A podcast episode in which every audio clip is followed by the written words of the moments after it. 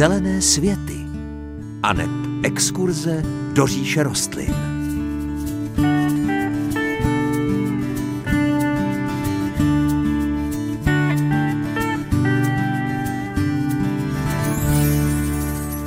Pěkné páteční dopoledne. Sázet nebo nesázet? To je otázka, která v tomhle období zaměstnává nejednoho majitele zakoupených anebo darovaných rostlin. Je rostlinám zima? Jaká platí pravidla pro správné načasování výsadby? Na tyto záludné otázky odpovíme už za chvilku. A jak je naším dobrým zvykem, k tomu všemu ještě rádi přidáme i něco navíc. Příjemné páteční dopoledne přeje moderátorsky zahradnická dvojice Hanka Šuberová a Pavel Chlouba.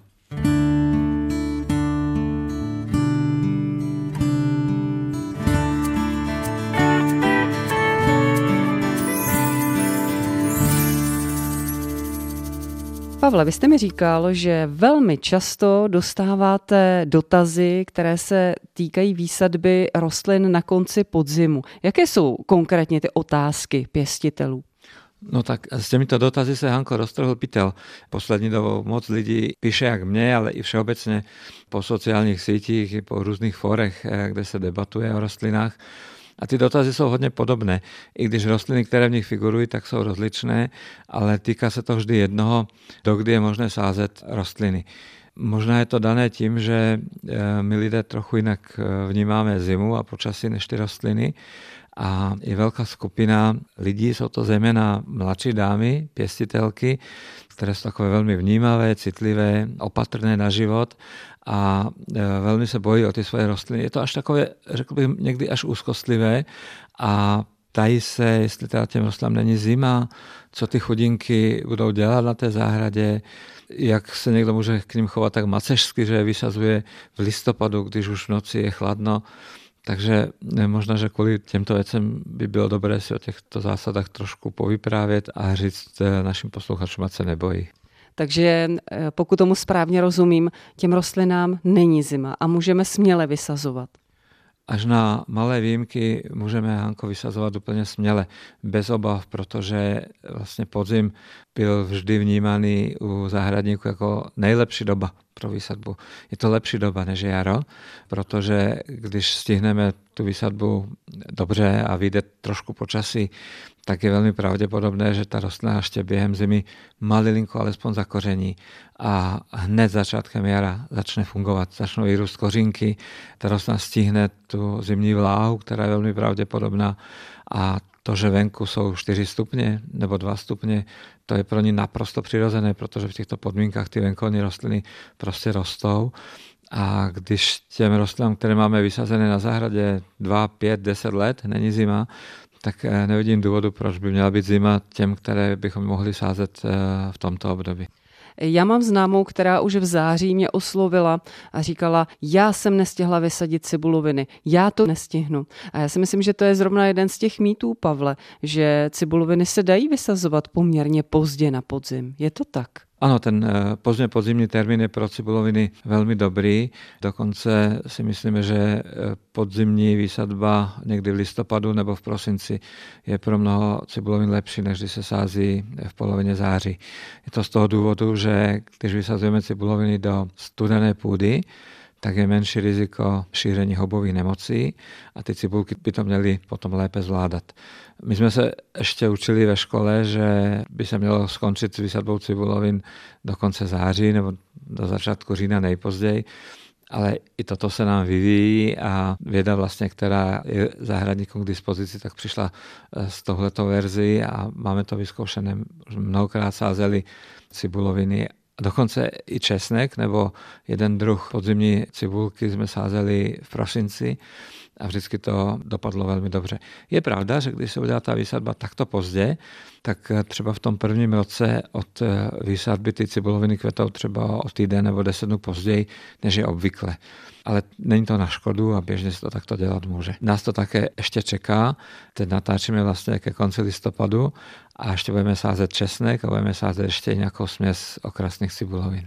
No budeme to moci na jaře probrat, Pavle, protože já taky budu mít srovnání. Má sousedka, pořídili jsme si na stejno eh, cibuloviny a ona už vysadila, já jsem to nestihla, takže taky ještě čekám a čeká mě to. Tak uvidíme, posoudíme a na jaře si potom povíme. Cibuloviny ovšem nejsou jediné rostliny, které můžeme takto na podzim, pozdě na podzim vysazovat. O těch dalších si povíme za chviličku.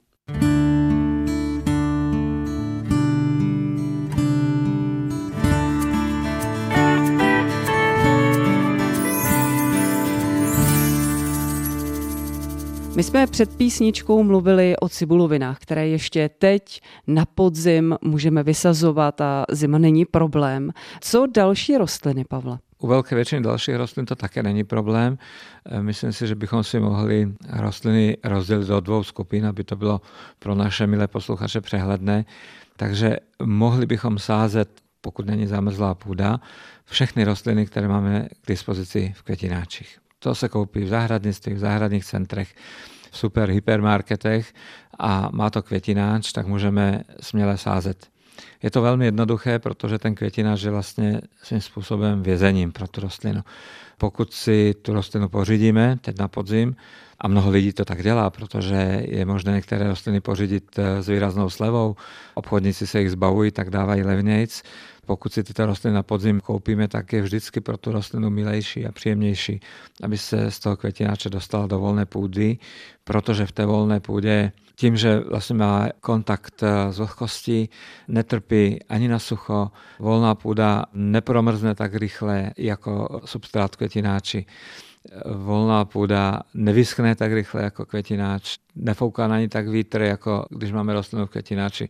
Tím pádem je ta rostlina i stabilnější, nepadá nám. Takže všechny argumenty eh, hrají jednoznačně proto, abychom tyto rostliny, které si pořídíme pozdě na podzim, vysadili, pokud je to trošku možné. Eh, můžeme vysazovat směle až do zamrznutí půdy. Pod pojmem zamrznutí půdy nemyslíme to, že se udělá nějaký škraloupek, který má třeba centimetr sílu, když je mrazivá noc. Pokud jsme schopni překonat rýšem ten škralopek, tak pořád ta doba na tu vysadbu je dobrá. Já znám kolegy, kteří prostě mají tolika práce, že vysazují během zimy, když jsou teplejší dny. V prosinci je to úplně běžné, ale třeba je někdy během zimy je taková perioda, že je delší dobu nad nulou a pokud ta půda není promrznuta, tak vždycky lepší dát rostlinu z květináče do volné půdy. Možná existují ale nějaké citlivé druhy, které bychom měli nějakým způsobem zaopatřit, tak abychom jim neublížili? Ano, existují. Eh, existuje skupina rostlin, která by už měla být v tuto dobu vysazená a pokud není, tak eh, bych se do toho už nepouštěl rozhodně. Ta skupina je ale poměrně malá. Jedná se o stále zelené druhy rostlin, zejména jehličnany a potom rostliny, které mají velkou plochu eh, listů, třeba bobkovišně, které byly pěstovány ve velné půdě na poli a posléze potom expedovány ve formě se zemním balem. A tyto rostliny eh, by se měly eh, sázet trochu dříve. Eh, jejich výsadba by měla být ukončena plus minus někde v rozpětí mezi koncem října a začátkem listopadu, ale týká se to hlavně vysokých kusů. Takže kdyby někdo si kupoval tujky v zemním balu anebo nějaké brsleny stále zelené s balem a ty rostliny by měly nějaké 40 nebo 50 cm, tak to asi velké riziko není ale u rostlin, které jsou mohutné, narostlé a mají velkou odpařovací plochu, tak by to problém mohl být, protože oni by si teď už nestihli zakořenit dobře a voda se z listové plochy vypařuje i v zimě, když mrzne a tyto rostliny by mohly vyschnout. Ne, že by zmrzly, ale uh, mohly by díky tomu, že nejsou zakořeněné, mohly by vyschnout. Ve finále to je jedno, uh, jestli zmrzne nebo husne, prostě o tu rostlinu přicházíme, takže s tohletou skupinou rostlin bychom měli nakladat velmi opatrně. A pokud nám třeba nějaké rostliny zbyly z podzimního nákupu a máme je, ještě tak je samozřejmě vyhodit nemůžeme, tak v tom případě je nejlepší eh, tyto rostliny vzít, dát je na nějaké dobře zastíněné místo na zahradě nebo třeba na místo, kde padá stín eh, domu přes celý den a tyto rostliny potom založit do kůry, písku, substrátu, kompostu, tak, aby ty kořenové baly byly chráněné, ale aby na listovou plochu nedopadalo sluníčko, které by zvýšilo odpařování té vody. A když je takhle přezimujeme, tak je potom můžeme směle vzít z jara a vysadit potom na trvalé stanoviště.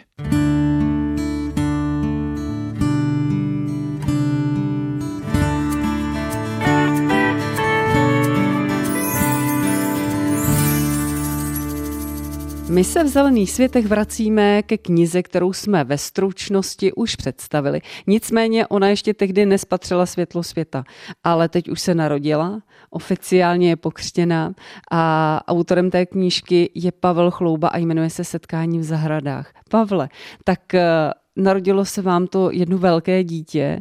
Že kniha je pokřtěna, to už jsem říkala. Jak probíhal ten křest knihy? Křest eh, knihy jsme měli v den, kdy vlastně eh, se dostala ven z tiskárny, takže to bylo opravdu naplánované, takže to vyšlo tak, tak, ale vyšlo to dobře. Křtili jsme knižku v Praze, v knihkupectví. Měla dva kmotry, což není úplně obvyklé. Jeden byl zácnější než druhý pro mě.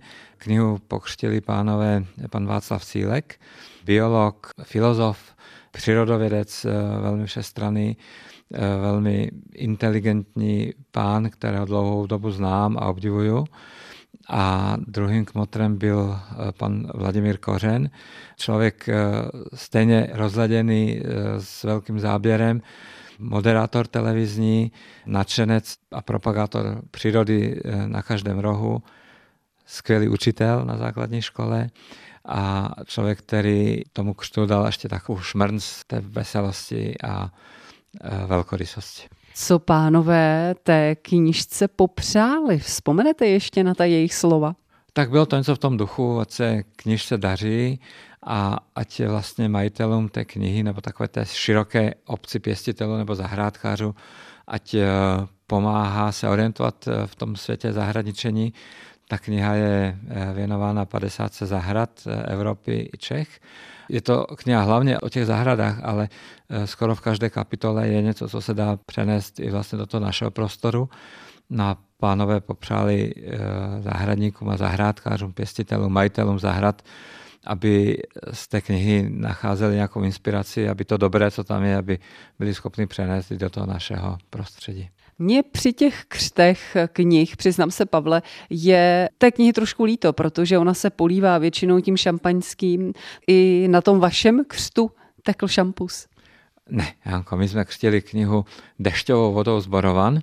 Na tom jsem si zakládal a dokonce, eh, když to probíhalo, tak jsme ji jenom velmi jemně oprskli aby měla eh, s tou dešťovou vodou ten kontakt a potom jsme ji rychle osušili, aby náhodou neutrpěla, ale stala se nám taková věc, která to trošku ohrozila. My jsme si vodu brali z eh, Borovan sebou, ze sudu, ze zahrady a jeli jsme do Prahy autem a nechávali jsme auto na záchytném parkovišti a na, to, eh, na ten křest jsme jeli metrem a když jsme měli za sebou asi pět stanic metra, tak jsme si uvědomili, že jsme milou dešťovou vodu borovanskou nechali v autě tak eh, co s tím rychle, jsme si říkali, vrátíme se, to prostě nemůžeme tuhle tu věc nějakým způsobem obelstit, takže jsme vystoupili, jsme teda vrátili jsme se na parkoviště, vzali jsme dešťovou vodu a jeli jsme zpátky do toho knihkupectví, čím jsme ztratili možná tři čtvrtě hodiny času, ale měli jsme rezervu, takže jsme to stihli. Mohli jsme si natočit vodu z kohoutku někde, ale neudělali jsme to opravdu ta voda byla borovanská, byla dešťová a myslím si, že to bylo pro život té knihy absolutně nejdůležitější. Určitě ano a myslím si, že i pro klid vaší duše. Přece jenom člověk možná je maličko pověrčivý a říká si, jestli by se té knize tak dobře dařilo, kdyby byla polita nějakou pražskou kohoutkovou vodou. A to myslím, že se k té knížce vůbec nehodí a nepatří to k ní. Pojďme si tu knížku, Pavle, ještě představit. Vy už jste zmínil, že v ní najdeme 50 zahrad. Pojďte nám je maloučko přiblížit a navnadit naše posluchače na co, že se v té knížce můžou těšit. No tak eh, ta kniha je rozdělena do několika velkých kapitol. Ty velké kapitoly eh, se týkají soukromých zahrad, potom zahrad, které sice mohou být soukromé, ale jsou veřejně otevřené. Další kapitolou eh, jsou botanické zahrady arboreta. Malá kapitolka na závěr se věnuje některým městům a vesničkám, které si zaslouží pozornost, protože jsou tak neobvykle květinové, že si to žádalo zveřejnění.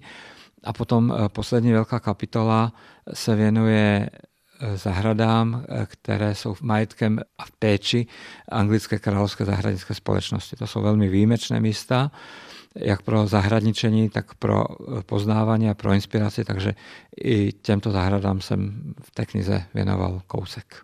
V knížce určitě najdeme fotografie. Ano, eh, to byl vlastně jeden z důvodů, proč ta kniha vznikla, protože jsme cítili za povinnost tyto fotografie vlastně zachovat v období, kdy ta zahrada byla ve svém vrcholu. Eh, zahrady vznikají, rostou, mění se a mnohé z nich i zaniknou, nebo prostě z toho eh, vrcholového stádia se dostanou do jiného stavu, kdy už nejsou tak hezké, týká se to zejména soukromých zahrad. A my jsme to eh, s mojí ženou vnímali jako takovou naši povinnost, když už jsme ty zahrady objevili a navštívili v tom nejlepším období, tak aby tyto vzpomínky zůstaly zachovány, takže jsou tam i fotografie. Těch fotografií je tam zhruba 400. Kniha má necelých 300 stránek. No a ke každé té kapitole je vlastně taková emotivní vzpomínka na to, jak to probíhalo, když jsme tu návštěvu realizovali, anebo co se v té zahradě dělo během jejího vývoje. Takže je to taková jakoby kniha, která bude hezká i na listování a pro majitele zahrad a nadšence zahradníky by snad mohla být hezká i na čtení. Eh, já vím, že vy máte rád zahradnické citáty. Občas je máme i v zelených světech.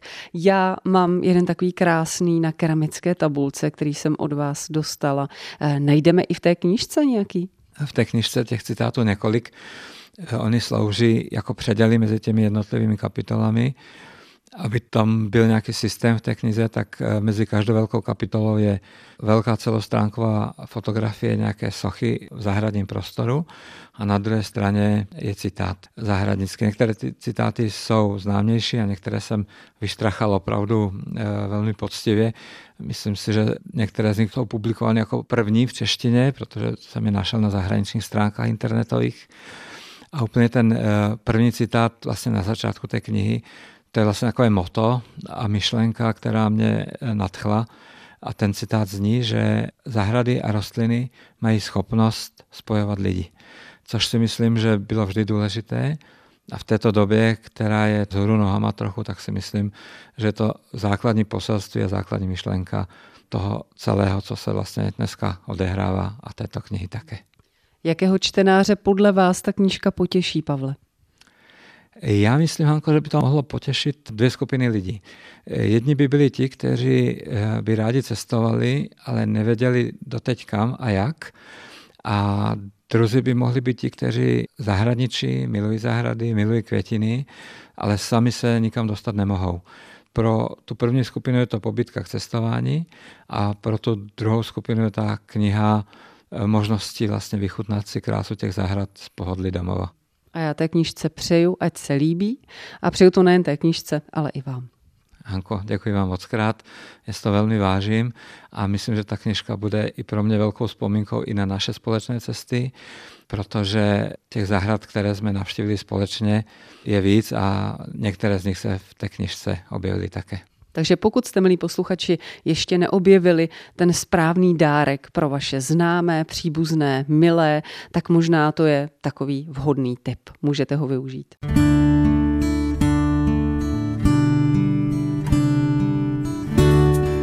Dnešní zelené světy jsou u svého konce. Ještě závěrem připomínám kontakty, jak se s námi spojit. Buď pište na zelené světy zavináč cb.rozhlas.cz